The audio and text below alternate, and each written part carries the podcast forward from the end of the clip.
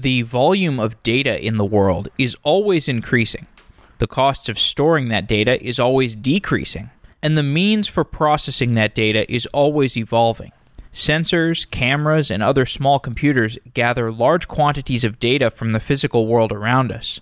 User analytics tools gather information about how we are interacting with the internet.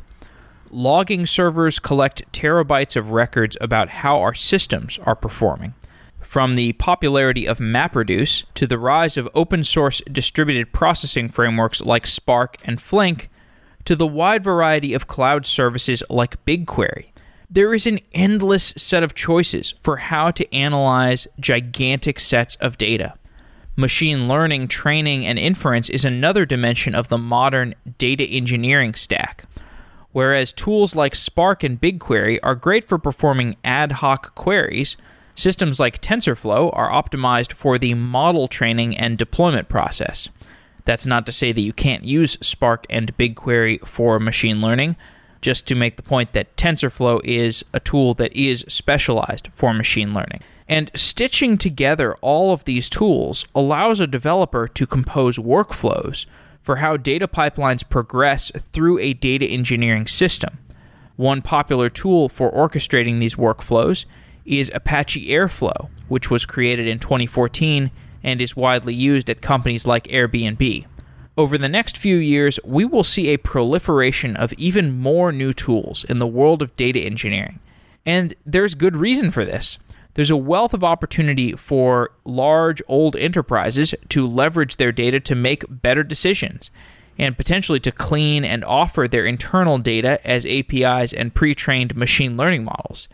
In fact, this is not just true for large enterprises, it's also true for fairly new startups many new startups are gathering unique data sets and within the span of a few months or a year, they can have a highly differentiated set of data to build machine learning models or APIs around.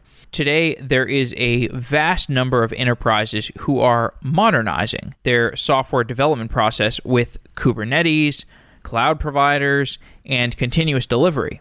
Eventually, these enterprises will improve their complex software architecture, they'll improve their release process, and they'll start to move from a defensive refactoring position to an offensive one in which they will leverage their infrastructure to build new products together with their core competency. These enterprises will shift their quote modernization efforts from DevOps to DataOps, and thousands of software vendors will be ready to sell them new software for building their data platform. In fact, there are many enterprises that are already making this shift towards focusing on their data platform, or they may be building out their data platform in parallel with improving their infrastructure through DevOps. There's not a consensus for the best way to build and run a data platform nearly every company that we've talked to on the show has a different definition and a different architecture for their data platform. DoorDash, Dremio, Prisma, Uber, MapR, Snowflake, Confluent, Databricks, just to name a few of the companies that we've talked to about their data platforms, there is so much variety. We don't expect to have a concise answer for how to run a data platform anytime soon. But on the bright side, data infrastructure seems to be universally improving. Companies are increasingly able to ask questions about their data and get quick answers. This is in contrast to the long delay that it used to take to get answers from your data. This was so prevalent five years ago when you had to go to the Hadoop query operator and ask them to run your complex Hadoop query, and it would take an entire day to run that's all changing at many places. Today, we cover yet another approach to large scale data processing. Reflow is a system for incremental data processing in the cloud. Reflow includes a functional, domain specific language for writing workflow programs. It contains a, runtime for evaluating these programs incrementally and a scheduler for dynamically provisioning resources for those workflows. Reflow was created for large bioinformatics workloads, but it should be broadly applicable to scientific and engineering computing workloads. Reflow evaluates programs incrementally. Whenever the input data or the program changes, only the outputs that depend on the changes are recomputed. This minimizes the amount of recomputation that needs to be performed across a computational graph. Marius Eriksen is the creator of Reflow and an engineer at Grail. He joins the show to discuss the motivation for a new data processing system, which involves explaining why workloads in bioinformatics are different than in some other domains. So, we start off the conversation talking a lot about bioinformatics and the context of the problems that he's solving at Grail. Grail is a, a biology company.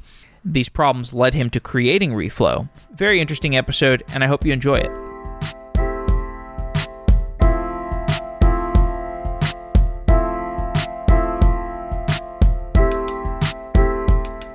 Marius Eriksen, you are an engineer at Grail Biology and the creator of Reflow. Welcome to Software Engineering Daily. Thank you. I want to start with a discussion of the problem that you're focused on at Grail Biology because I think it illuminates why you're working on Reflow as well. So, Reflow is a system for processing data in certain ways, and Grail Biology is a bioinformatics company. It's early stage cancer detection company. Let's talk about the problem of early stage cancer detection because it will inform this engineering uh, solution that you're working on. So, detecting cancer early, why is that important?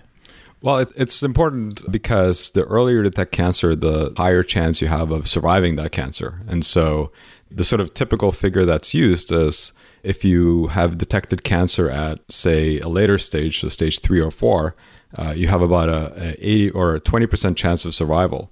But if you're able to detect that cancer at an earlier stage, so stage one or, or even stage two, that flips around. And so you, you end up having an 80% chance of surviving, just sort of this is, of course, very dependent on cancer type and things like this, but on a, on a broad basis, that is sort of the rule of thumb that's used. And so the problem of diagnosing and screening and, and, and testing for cancer, a huge lever we have to improve the mortality and morbidity of, of cancer on, on a population level.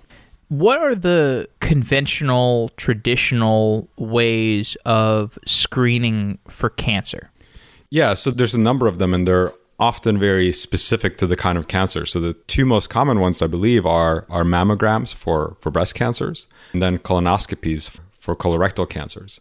And of course, the drawback of both of those is that they both are quite invasive. They're not pleasant routines, and they are only able to detect a single cancer each, right? And so uh, while they may be you know reasonably good at detecting those particular kinds of cancers, they will only detect those kinds of cancers. And then also compliance is is very low. And so if you look at colorectal cancer, for example, even though you know uh, if you're in a high risk segment of the population, you should be getting colonoscopies on a regular basis. People rarely do because it's just not a not a very pleasant experience.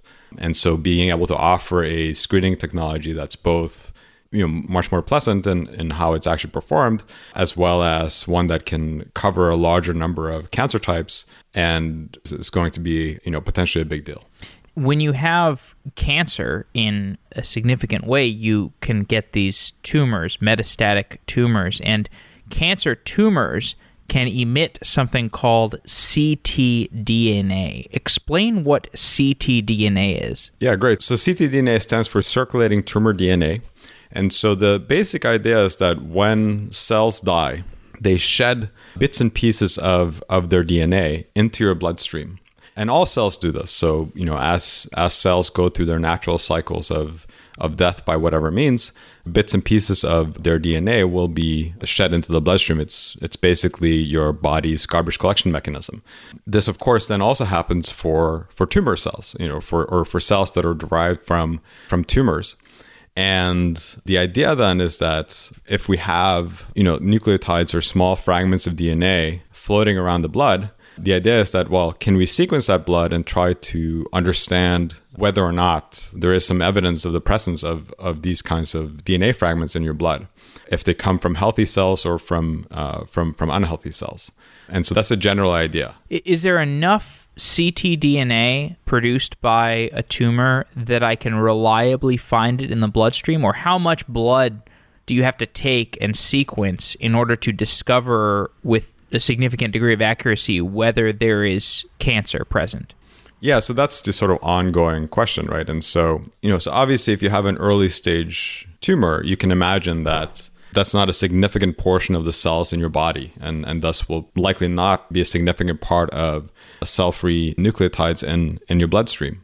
Whereas when a cancer progresses, the number of DNA fragments that are in your bloodstream that come from from cell death effectively that are also sourced from a from from a tumor will will increase over time as the severity of that tumor uh, increases and so the sort of core challenge is to be able to detect these cancers at an earlier and earlier stage to be able to uh, build technologies uh, both in terms of you know wet lab processing as, as well as what we call dry lab processing, so digital processing, to be able to pick up these sort of diminishing signals uh, at a much earlier stage. And that's co- kind of the core challenge actually of, of the work that, that is being done in this field. And it's a, you know, there's a pretty clear correlation, uh, and, and this has been published by both Grail and by, by other researchers as well. There's a pretty clear sort of correlation of cancer stage and the amount of cell free or, or circulating tumor DNA uh, that you're able to pick up.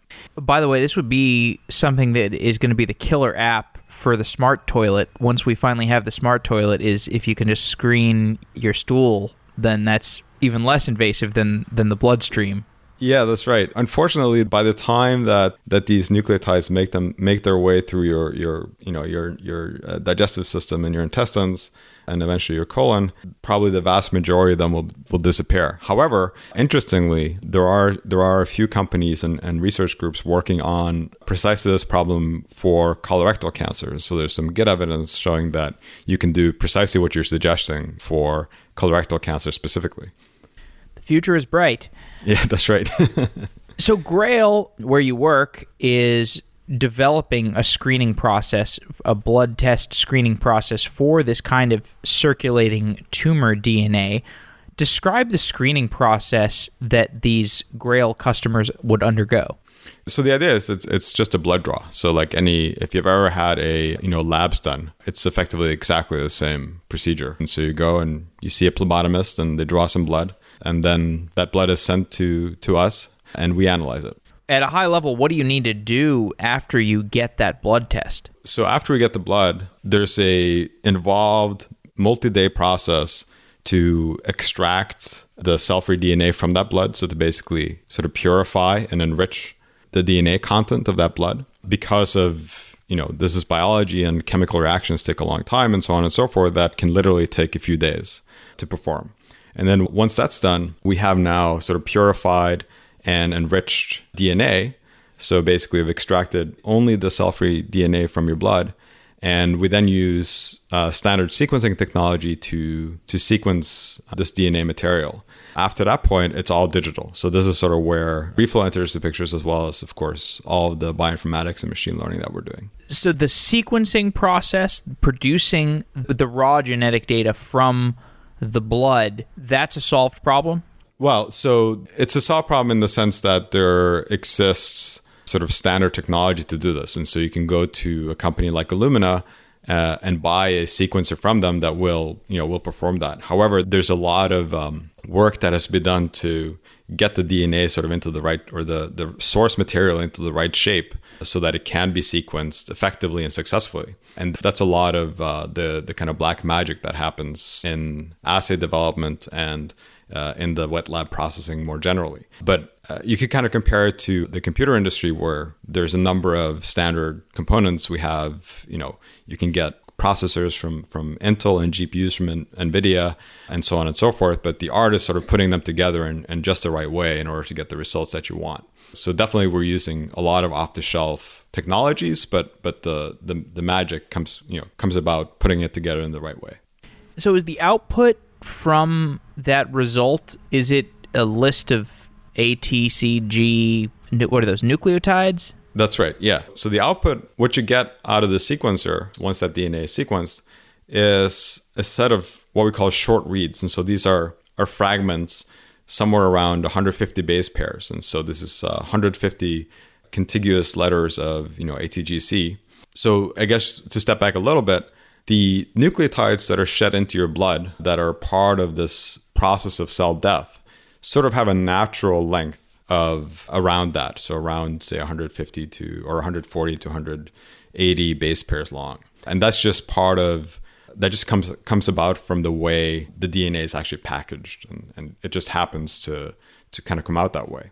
And so the sort of raw source information that we have consists of effectively, you know, millions or billions of, of these fragments no longer than say you know uh, 180 to 200 base pairs long when we sequence that they are in principle totally unrelated and so what we get is basically raw data that just says well i observed a fragment it has this sequence of, of nucleotides I observed this other fragment has this other sequence of nucleotides and so on and so forth.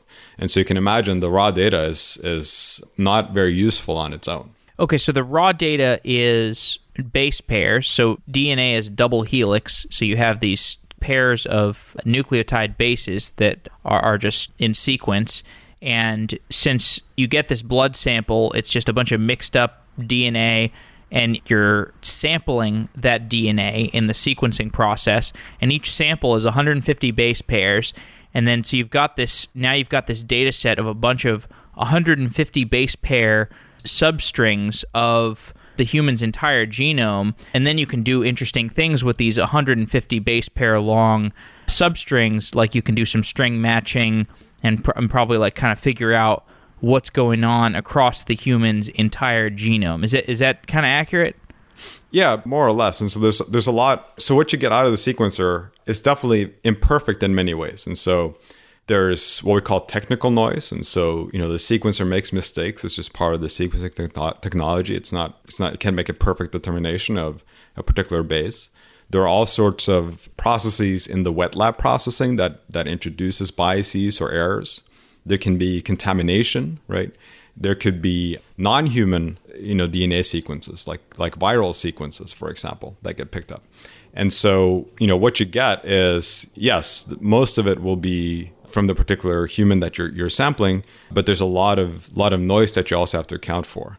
And so the whole field of bioinformatics is, is basically taking this this raw data, very, very noisy, sort of hard to process and voluminous data, and making sense of it. And so the the process of bioinformatics is again sort of like taking this like you know huge bucket of of noisy data and ultimately coming out with a t- determination saying, oh, you know, you have, you know, this particular haplotype or, or this particular variation at this point in the genome.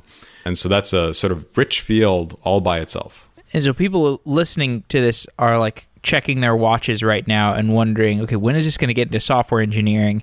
And we're almost there. So we've got this data set of a bunch of 150 base pair long segments of DNA and we want to look at these and and find the ctDNA among these. We want to find the circulating tumor DNA because if we can identify from among these samples, these 150 base pair long samples, that looks like can't circulating tumor DNA, then you could say with some degree of confidence to the, the patient, hey, you've got this cancer DNA. Maybe we should do some more close screening. Maybe we should, you know, give you a mammogram or something. You know, other other kinds of uh, interventions or, or screenings. But this is the key problem, right? That we want to look at these 150 base pair sequences and be able to identify what might resemble ctDNA. That's right. And not just ctDNA per se, but we want to identify whether or not there's effectively evidence of malignant, you know, cancers, right? And so it could be, for example, and, and we have actually published on this, and you can go to our website and, and look at some of some of those publications to sort of understand a little more context about this. But you can, for example, imagine that there are certain kinds of patterns or signals that you might see from from DNA, from from the cell-free DNA, that may look like cancer, but maybe in one individual that it actually is cancer, but in another it is not. And so it's not a sort of simple, oh, I found this, you know, one needle in the haystack, and that definitely determines whether or not there is or isn't cancer. It's really a much more complicated kind of classification than that that may require a lot more context as well. So as one example of that, there is this sort of set of confounding signals that, you know, simply as you age, there are some kinds of mutations that go on in your body And those mutations that end up in your white blood cells look a lot like the kinds of mutations that you might see in cancers, but they're not actually cancers, right?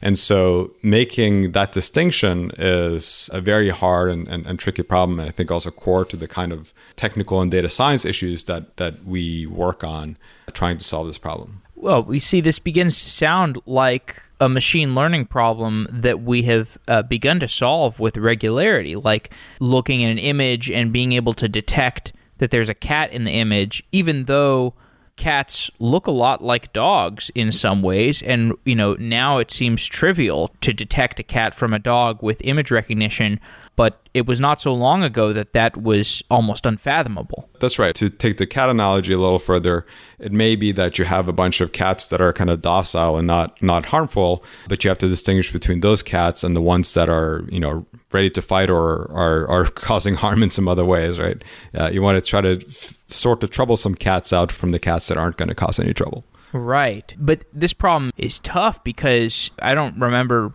too much about biology or, or genetics, but I know that there's, you know, these different layers of abstraction, and you have like so if you're just looking at these raw nucleotides it's almost like you're looking at like ones and zeros. It's like you've taken a program like a hello world program and you've put it into a blender and then you've just got like little pieces of, of ones and zeros and you've got to put this program back together and try to understand what's going on. That can be a pretty noisy process. You know maybe some ones and zeros get lost and it's like how am I going to figure this out? And you've got these different layers of abstraction with proteins and things that we don't really understand very well.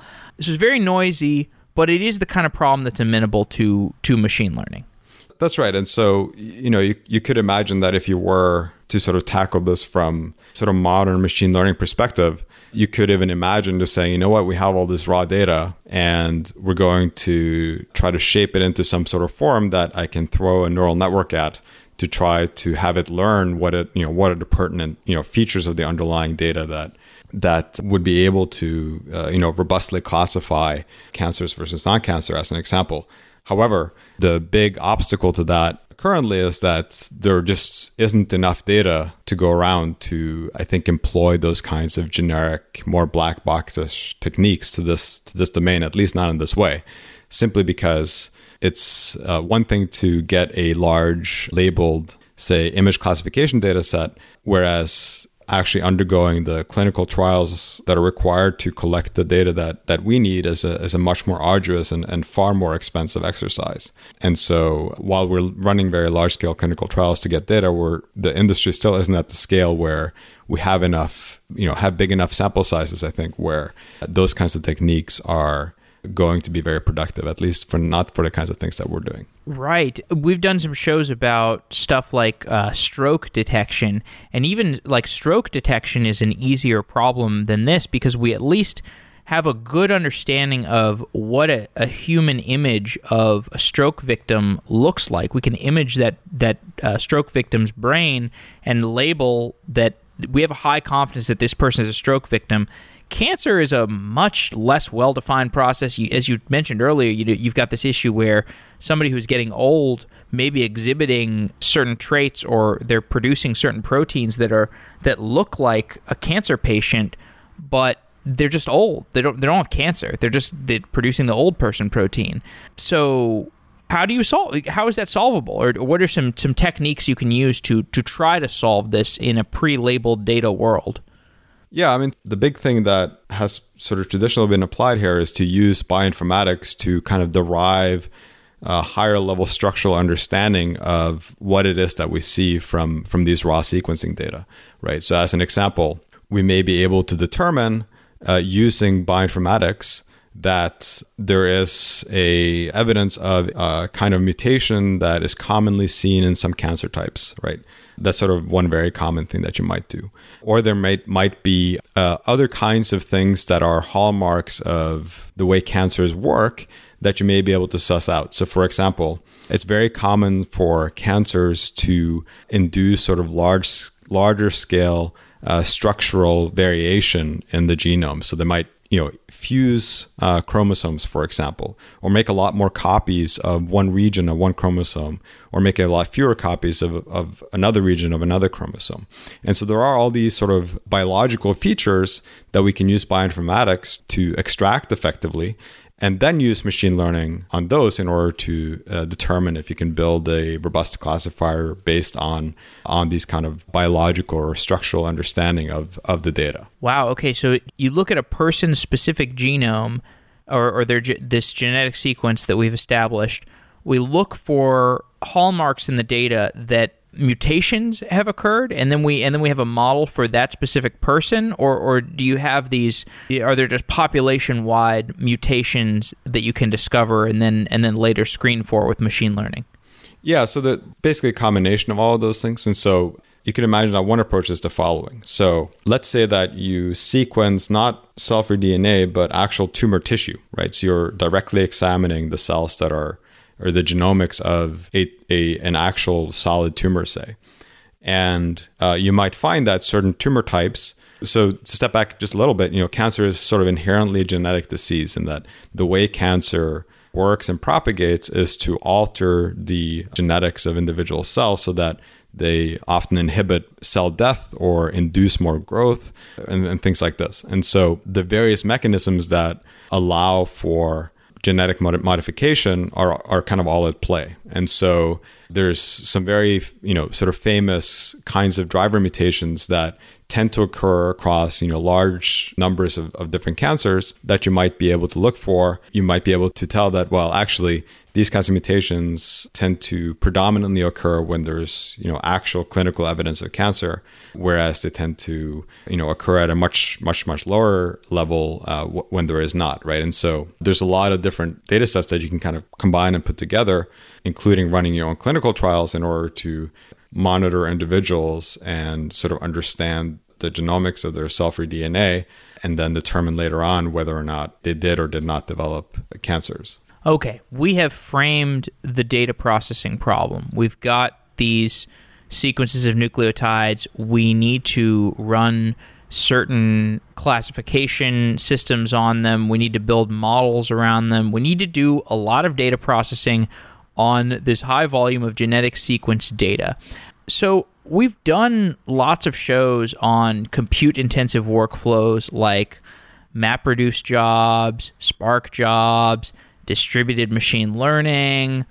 Why is this any different? How does a bioinformatics workload compare to these these compute intensive workloads that we already have solutions for? So it both is and isn't different at the same time. So to set the stage a little bit, a lot of the tooling that's available for, for bioinformatic data processing is what I like to call file grained, as an FILE grained, you know, data processing tools. And they often take inputs as, you know, just a set of files that are usually in a few well-defined formats and then produce outputs in, you know, another set of formats. And most of bioinformatic processing tools are kind of packaged as their own executable that again sort of takes a bunch of files as input and, and produces a bunch of files as output.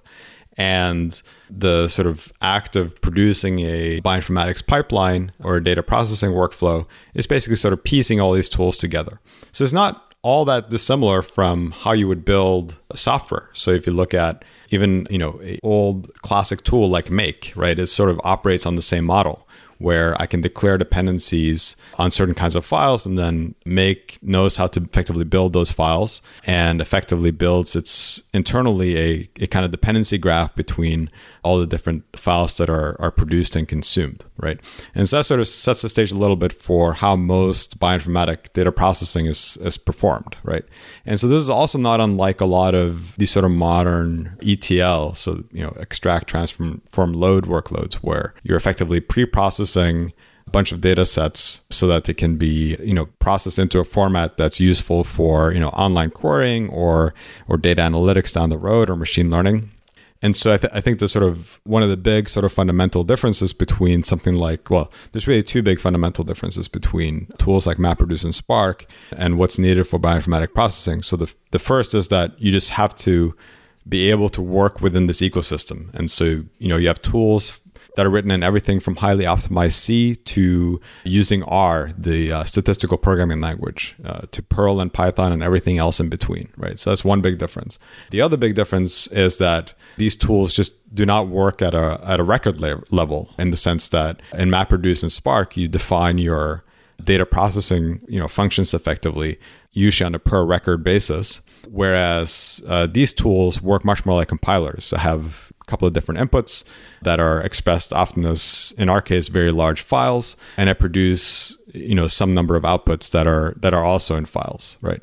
So if i understand correctly the big difference is with like a spark job at netflix for example you're doing a lot of processing uh, over records like a user and their list of movies that they've watched and developing a recommendation system for other movies or something like that. What you're talking about is you're taking these files that are lists of, of nucleotides, long lists of, of, of, base pairs, or just genetic sequence material, and you need to compile them, or you, you need to basically run complex data processing to, to infer information about those sequences. And that's just a different kind of, of operation. Am I, am I understanding correctly?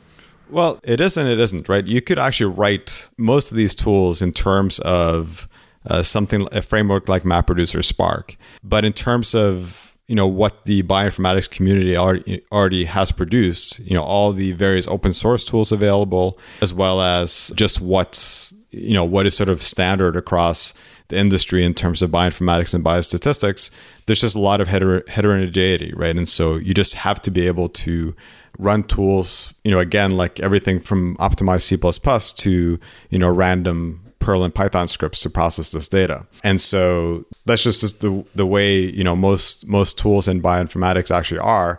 And that's the way these tools are written. The heterogeneity of you know of the languages and the runtimes and the and the frameworks used as well as the fact that uh, you know they, they all effectively are you know sort of file grained computing in the sense that they operate a file at a time instead of record at a time sort of requires slightly different tooling than you know something like Spark or MapReduce. I see. Okay, so I was confused. The concern is is that as software engineers, we might be general purpose software engineers who are listening they're used to consuming things at an API level, for example, like Stripe or Twilio, or or maybe there's a, a richly documented API for Google BigQuery, for example. But in the bioinformatics world, you've got you know you, you can't just take these APIs off the shelf. You've got a bunch of uh, Perl scripts and and weird pieces of software that have been written over the years in research labs that are not well documented, and you have to figure out how to run them. And it's not just like you make an API call to some something as a service over there. It's it's more like you need to be able to stand up these things. You need to be able to uh, to run them in sequence because this is just the bioinformatics community. This is the way it has developed software over the years. That's exactly right. It's and you know and, uh, the analogy again to sort of build systems is sort of apt, right? Like you don't rewrite your C++ compiler in MapReduce because you want it to go faster. You figure out how to build infrastructure that can accommodate, you know, using the existing compilers and, and build tools to kind of endow them with the characteristics that you want, whether that be speed and parallelism or turnaround time or, or whatever else, right? And so that's sort of we're sort of in the business of bringing infrastructure to the tools rather than the other way around. Mm. Okay. So what is reflow? Tell me about reflow. Yeah, so to set the stage a little bit too, there's a you know fairly rich ecosystem of uh, sort of workflow processing tools, and so these are are tools like Apache Airflow, for example, that allow you to effectively express dependency graphs between effectively tool invocations, right? And so you can express things like, for example, I have a bunch of raw sequencing data, and the first thing I need to do with them is to align them to some reference genome. And then maybe I want to remove, you know, duplicate reads. And, and these are all sort of different stages of, of data processing. And these data processing pipelines can get you know really rather large uh, and, and and complex because there's a lot of different processing steps for one, but also because there's sort of inherent parallelism in the data itself. So, for example, the sequencers that we use may produce even thousands of different files that could be processed independently, right? Again, this is somewhat analogous to the software build problem where compilers can usually compile individual modules or, or even source files independently. So there exists sort of a natural granularity or level of parallelism, right? And so these dependency graphs can get, uh, you know, really quite large and complicated in order to sort of fully exploit the underlying parallelism and even just to express the, the, the true dependencies of between the various tools that exist. And so what we sort of found when we started uh, is that most of these these systems do operate at this kind of level. They often provide some nice Python APIs, for example, but fundamentally they're about declaring dependencies between tasks or stages of a data processing workflow. And we found that to have a, a few different problems. So one is that really the the notion of of declaring dependencies between tasks is a really rather low level kind of implementation detail, right? One, I think, sort of flawed premise of these of these kinds of tools.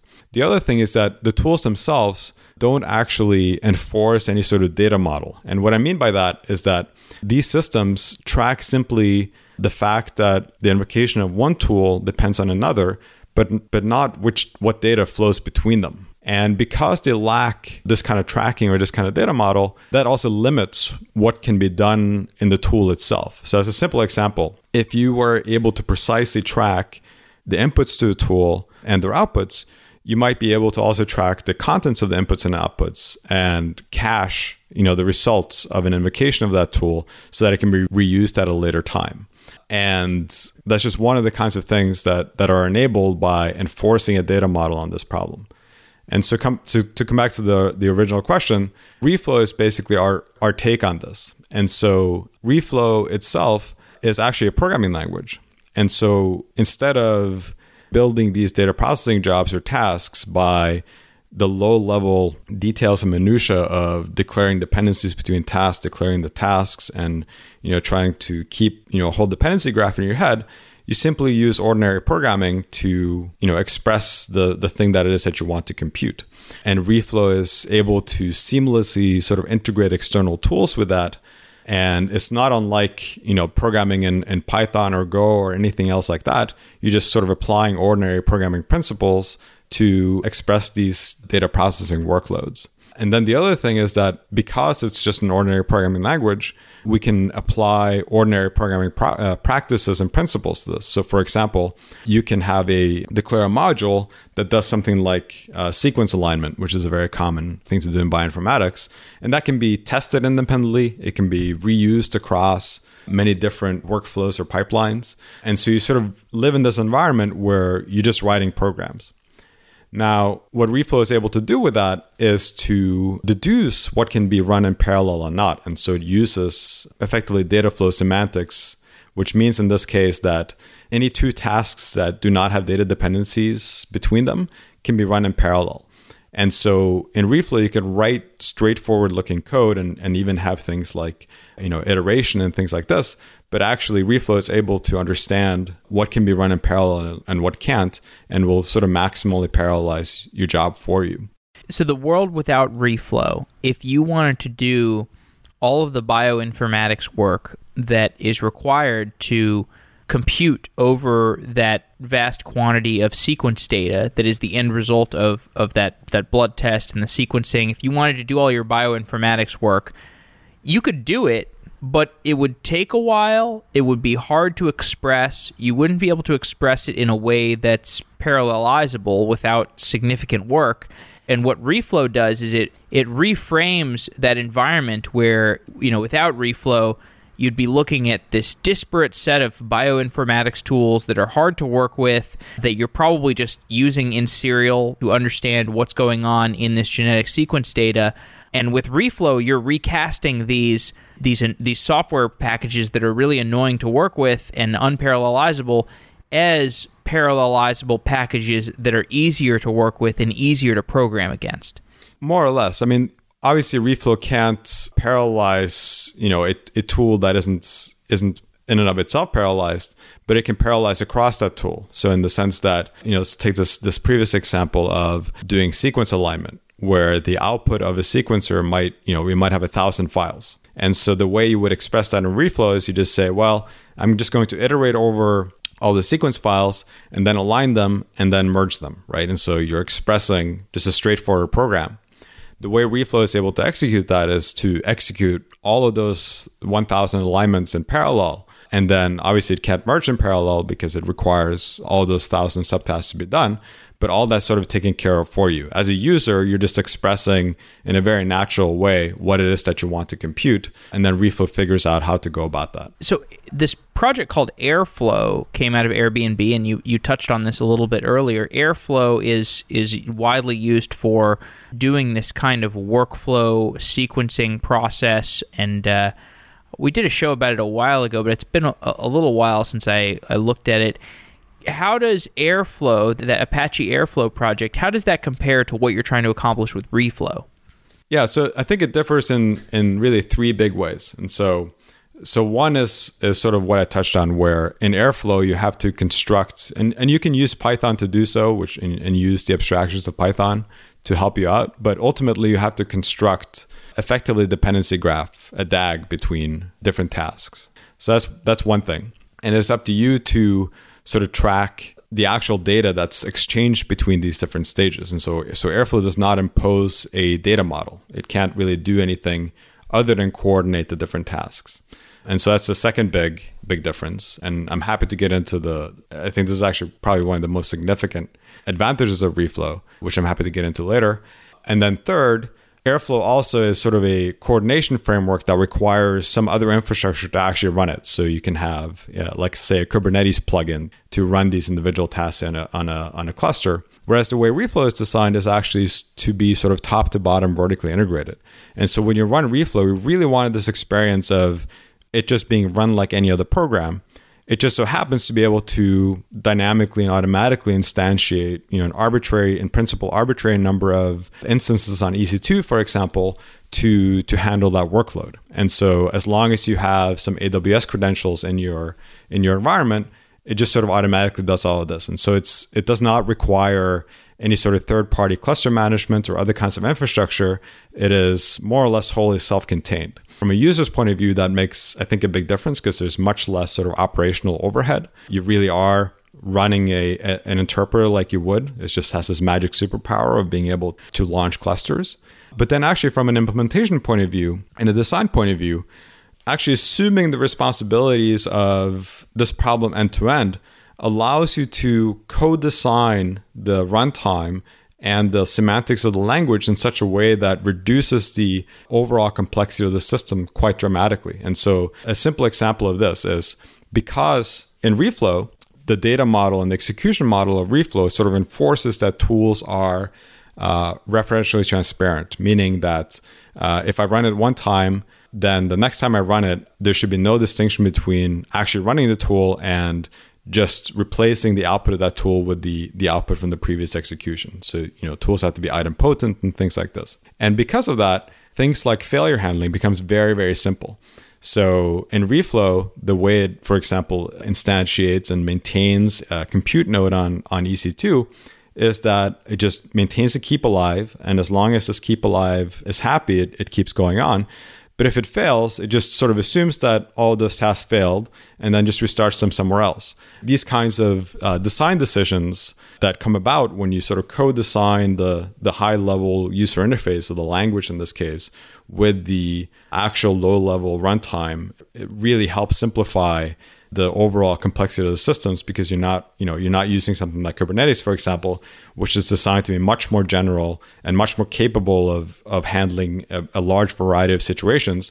Whereas for this particular domain we really just need uh, you know a very narrow very sort of easier to implement set of functionality from a from a cluster manager and that's exactly what we do right? And so in reflow i think the the cluster manager itself that deals with ec2 for example i think is literally something like 6 or 700 lines of code in go and that it basically subsumes the functionality of of a system like kubernetes or or even aws batch. And again it's because of this kind of co-design. So with with something like spark I need to be orchestrating across multiple nodes because I'm keeping this data set that's really big and only fits uh, across multiple nodes. So I've got this resilient distributed data set. With Reflow, when you're not built on something like Kubernetes or something like like Mesos, is, is that to say that you're just trying to to run operations that are are small enough to fit into a single node? No, actually not at all. So so we run reflow regularly using often tens of thousands of cores on a single job. And so the constraint, though, is that a single sort of atomic ex- execution has to be able to fit on a node. But that's sort of inherent to the domain in the sense that I have, you know, I have a program and I can't kind of break that down further than it already is, already is broken down for me. However, maybe I can break up the input in certain ways to make you know each individual execution smaller. And actually, this is a common strategy in Reflow where you can have uh, some say large input file and break it into thousands of pieces and then process each, each of those pieces individually right? And so it almost becomes a similar similar style of computing to, to MapReduce but not as fine grained and so reflow actually does track and, and manage data movement and transfers between the different nodes. So for example, let's say that I run these, you know, 1000 alignments in parallel and I instantiate a 100 instance or 100 node cluster to do so right? It'll do that on demand, right, as needed. When all that data is needed on a single node, perhaps because it, it needs to be merged, uh, Reflow will just automatically transfer that to the node that's performing the merge. But all that is completely transparent from the user, right? As a user, you simply understand that there is a data dependency because that's you know that's what you're expressing in the program. But everything else is taken care of for you by Reflow itself. Okay, so th- there's two comparisons that I want to set up here. So we've got this set of workloads that we want to run our genetic sequence data on. And we could run this genetic sequence data just uh, serially through the tools that you know these janky or, or, or this this strange bioinformatics set of tools that have been written in different languages and, and different you know different platforms over over the years. We could just run them in sequence, or we could use something like Airflow, we know which you've you've already touched on, and which is going to be orchestrating Kubernetes pods and or or Mesosphere uh, or Mesos nodes, or we could use Reflow. So I, I want to, in order to emphasize what Reflow is doing differently, could you contrast Reflow with those other options? So in terms of, of Airflow, again, like let me sort of list, uh, I think, again, the three major differences and, and sort of elaborate a little bit on, on how, how they play out in terms of actual advantages, both in terms of operations and, and in terms of use. Right. So the, the first one is the fact that in, in Reflow, you are using a first class programming language to directly program uh, your data processing tasks. And this allows you to express in a very, very natural way using the tools of ordinary programming, right? So everything from you know if statements to ab- functional abstraction to defining modules, simply what it is that you're you're you're trying to process. And so you know, as an example, if I want to align you know a thousand files in Reflow, I simply I have a list of those files and I effectively iterate over them and align them all and uh, call some align function, for example, to align them, and then perhaps merge them at the end of that. Whereas in something like Airflow, you have to use Python to construct a dependency graph that expresses that computation, right? And so the big difference here is that you're directly expressing the computation, right? So that's uh, one big difference. And and the advantages we get from this is that we can apply all the tools of modern software engineering to this to this problem. And so, for example, we can define a module that does alignment, and we can reuse that across multiple pipelines very easily. It composes by definition. We can write tests for these modules, and, and so on and so forth. The second big thing is that Reflow has a data model, and so it understands all the inputs and outputs on a data level and it tracks them for you. And what this allows it to do is to cache and memoize all of the intermediate output. And because of that, Reflow is actually able to implement incremental computing. And this is another really, really big advantage, at least for you know companies like ours that are doing a lot of product development. Because what that means is that I can run, you know, potentially a very expensive data processing workload and change either the input a little bit or perhaps change my my program a little bit that I'm running and reflow will be able to uh, recompute that pipeline using effectively the smallest amount of compute required. So, for example, let's say that you did this merging of a, of a thousand or um, aligning of a thousand, thousand different files and then uh, merge them together. in Reflow, you express this. The 1,000 files is just a list of files. Let's say you added another file to that list. Well, Reflow would figure out that it only has to align that additional file, but then of course it has to rerun the merge but it can now reuse the alignments for the you know previous 1000 files directly from cache and so it makes a lot of computing tasks a lot lot cheaper both in terms of cost but also also crucially in terms of development time and, and turnaround time and so as an example it's very common that we're you running these pipelines over over data sets that are evolving in some way reflow is now able to kind of guarantee that we're actually spending the least amount of money and using the least amount of spending the least amount of time to reprocess those data sets. And so this is another thing that's kind of abstracted away from the user. You just get this for free because it's part of the the data model of Reflow. So that backing store that you use to memoize the incremental computing, is that on the same nodes as the compute is taking place, or do you have a dedicated node that you use, or do you use S3 or something to, to back the data?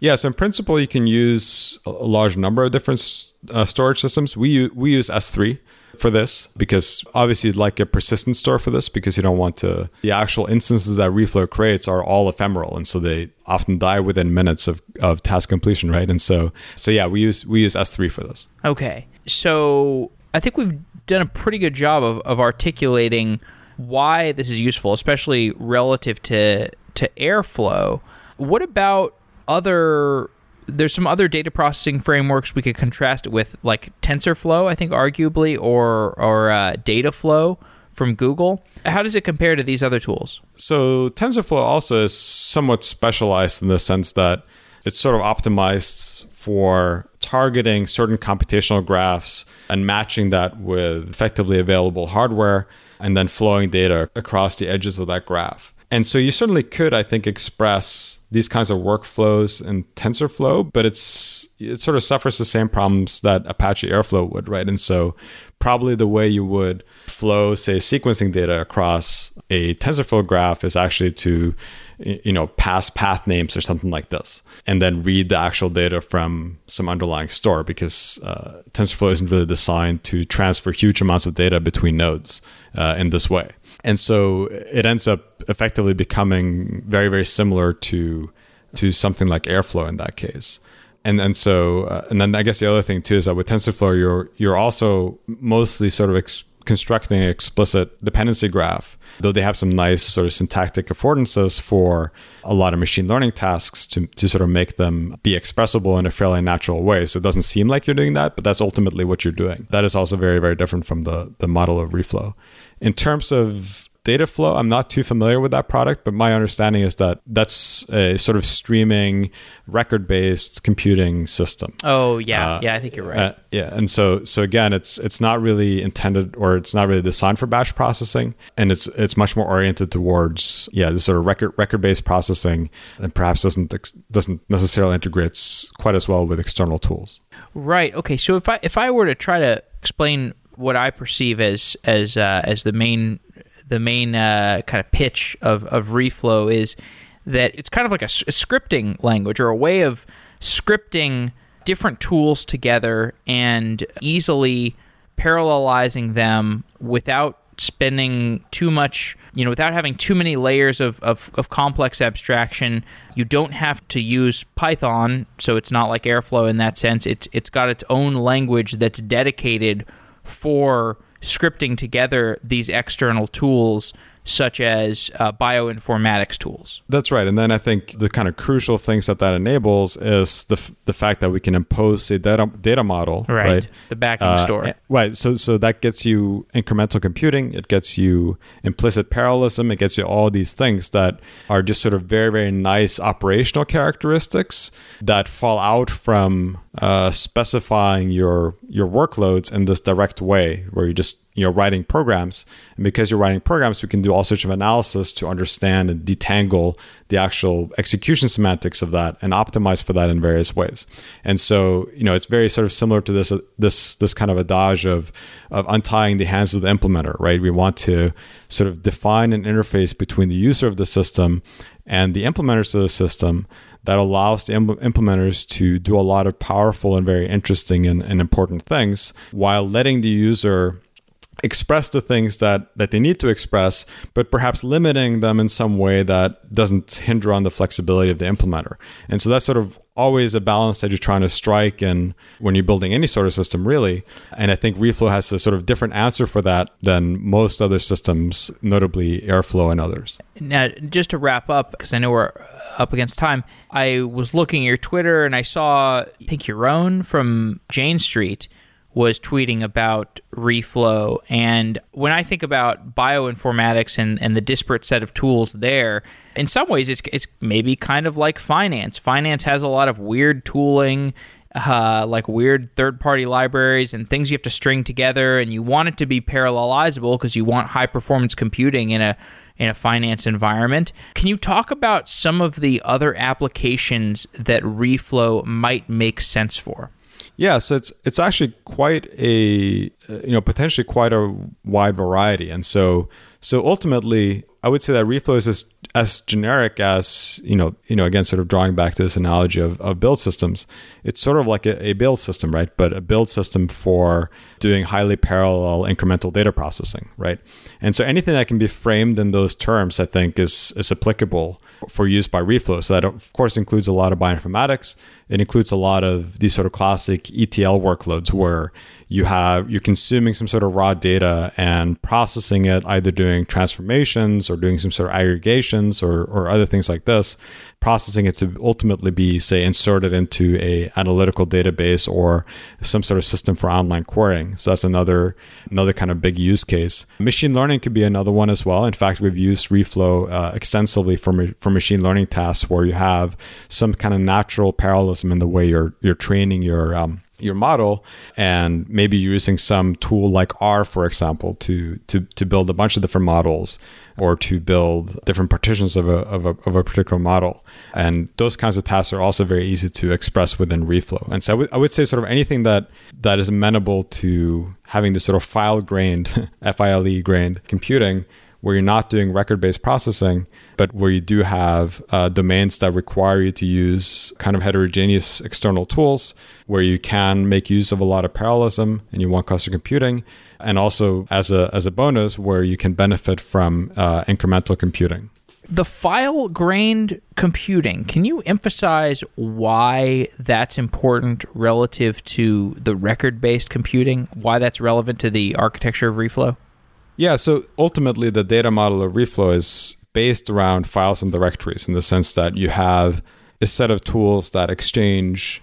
You know, so, so if fortunately, you, if you much about, much like an S three bucket. Yeah, yeah, exactly, right. So if you think about, you know, ultimately, even though you're writing data analysis tasks and jobs in this direct style, ultimately reflow translates that to a optimized dependency graph right what flows between the edges of that graph are are effectively files and directories, right? And so that's that's sort of what I mean by by file grained computing in the sense that you have a set of tools very similar to the way compilers work that ultimately the the atomic unit of of data is a file, right?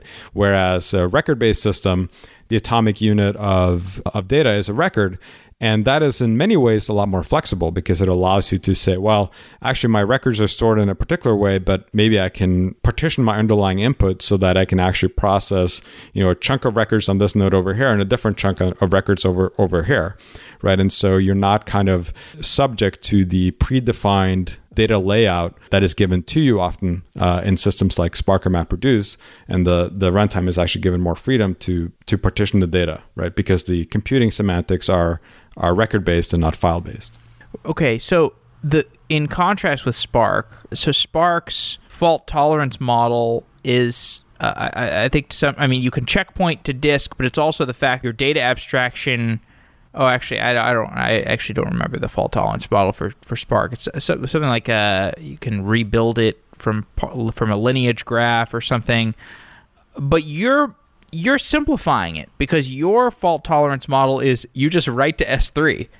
Yes. So we, we write to S3 and uh, we can definitely reuse those results, right? But actually, the, the fault tolerance model of, of Reflow is, is in many ways very similar to that of Spark in the sense that because the language is defined in, and, and this sort of comes back to the co-design of, of the language and the runtime, the language is, is defined in a narrow enough way that we can always kind of compute the state. So for example, let's say that you the job was executing, you know, five tasks at one time and there were two nodes and one of those nodes fails. And let's say that three of those tasks were on those nodes right? And so the we now want to re-execute those tasks somewhere else.